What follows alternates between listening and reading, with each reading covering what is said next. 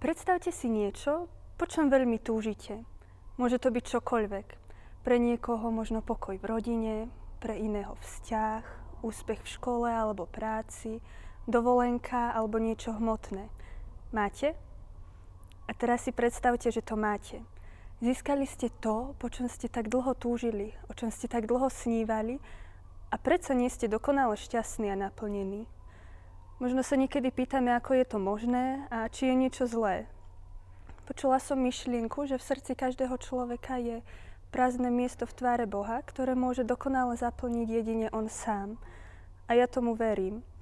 Boh nás stvoril s túžbami, vášňou a schopnosťou snívať.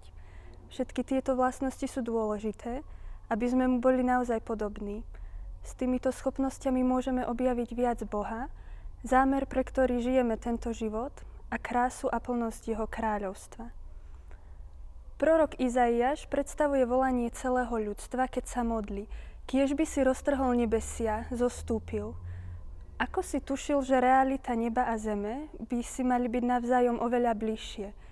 V tejto modlitbe znovu vytrisklo zo srdca človeka volanie, aby nebo preniklo na zem, tento raz prostredníctvom proroka. Odpoveď neba prišla o niekoľko stoviek rokov. Teraz sa trochu posunieme od Izajaša k Jánovi Krstiteľovi. Určite ste už čítali ten príbeh o tom, ako Ježiš prišiel k Jánovi, aby sa nechal pokrstiť. Pre Jána bola táto žiadosť zrejme trochu zvláštna. Ježiš nemal žiadny hriech, z ktorého by mohol robiť pokánie, ale Jánov krst bol aj spôsobom ohlásenia, že kráľovstvo je naozaj blízko. Keď Jan povedal, že kráľovstvo je blízko, prorokoval o tom, čo Ježiš ukáže a prinesie. Jan vedel, že nie je hodný, aby pokrstil Ježiša.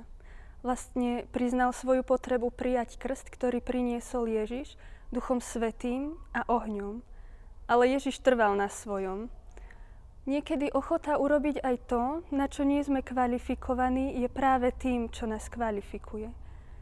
Ježiš zodpovedal aj Jánovú výhradu, Matúšovi v 3. kapitole. Len to nechaj, lebo sa patrí, aby sme splnili všetko, čo je spravodlivé.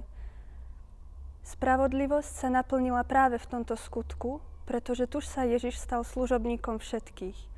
Stotožnil sa s hriechom ľudstva a bol na správnom mieste, aby ohlásil, že Božie kráľovstvo je na dosah ruky. Ohlásenie prinieslo uvoľnenie, pretože v kráľovstve sa nič neudeje bez predchádzajúceho vyhlásenia. Keď bol Ježiš pokrstený vo vode, nebo si to všimlo. Tu je aj zaujímavý opis tejto nadprirodzenej chvíle. V tom, ako vstupoval z vody, videl otvorené nebo a ducha, ktorý ako holubica zostupoval na neho. A z neba zaznel hlas. Ty si môj milovaný syn, v tebe mám zalúbenie. Ježiš videl otvorené nebo. Slovo otvorené znamená aj rozštiepené alebo roztrhnuté. Nebesia otvárajúce sa vo chvíli, keď Jan pokrstil Ježiša, neboli iba nejakým jednoduchým rozdelením mrakov, ale bol to dramatický čin, ktorý prvýkrát opísal Ižajaš, keď sa modlil, kiež by si roztrhol nebesia a zostúpil. Zo strany ľudstva teda bolo vyslovené pozvanie a Boh odpovedal osobne – Nebo teda prišlo na zem ako osoba. Takže čo sa vlastne stalo vo chvíli, keď sa nebesia v tomto dramatickom okamihu roztrhli? Zostúpil duch Boží. To je odpoveď na Izajašovu modlitbu. Toto sa stalo na základe volania kráľov a prorokov, ktorí všetci túžili práve po tomto dni.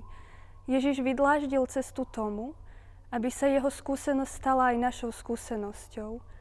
Duch Svetý, o ktorom Ježiš s Otcom hovorili s takou úctou, bol zoslaný na zem. Každý veriaci má otvorené nebesia. To pre nás vydobil už Ježiš a nič to nedokáže zmeniť. To, čo nám ale niekedy nebesia zatvára, je, je práve naša myseľ a boj, ktorý sa odohráva v našich myšlienkach. Mnohokrát práve v našej mysli zvádzame tie najväčšie boje – Jedným z dôvodov môže byť aj to, že žijeme so zameraním na nepriateľa a jeho plány, so zameraním na to, čo nám Boh ešte nedal, čo pre nás nespravil.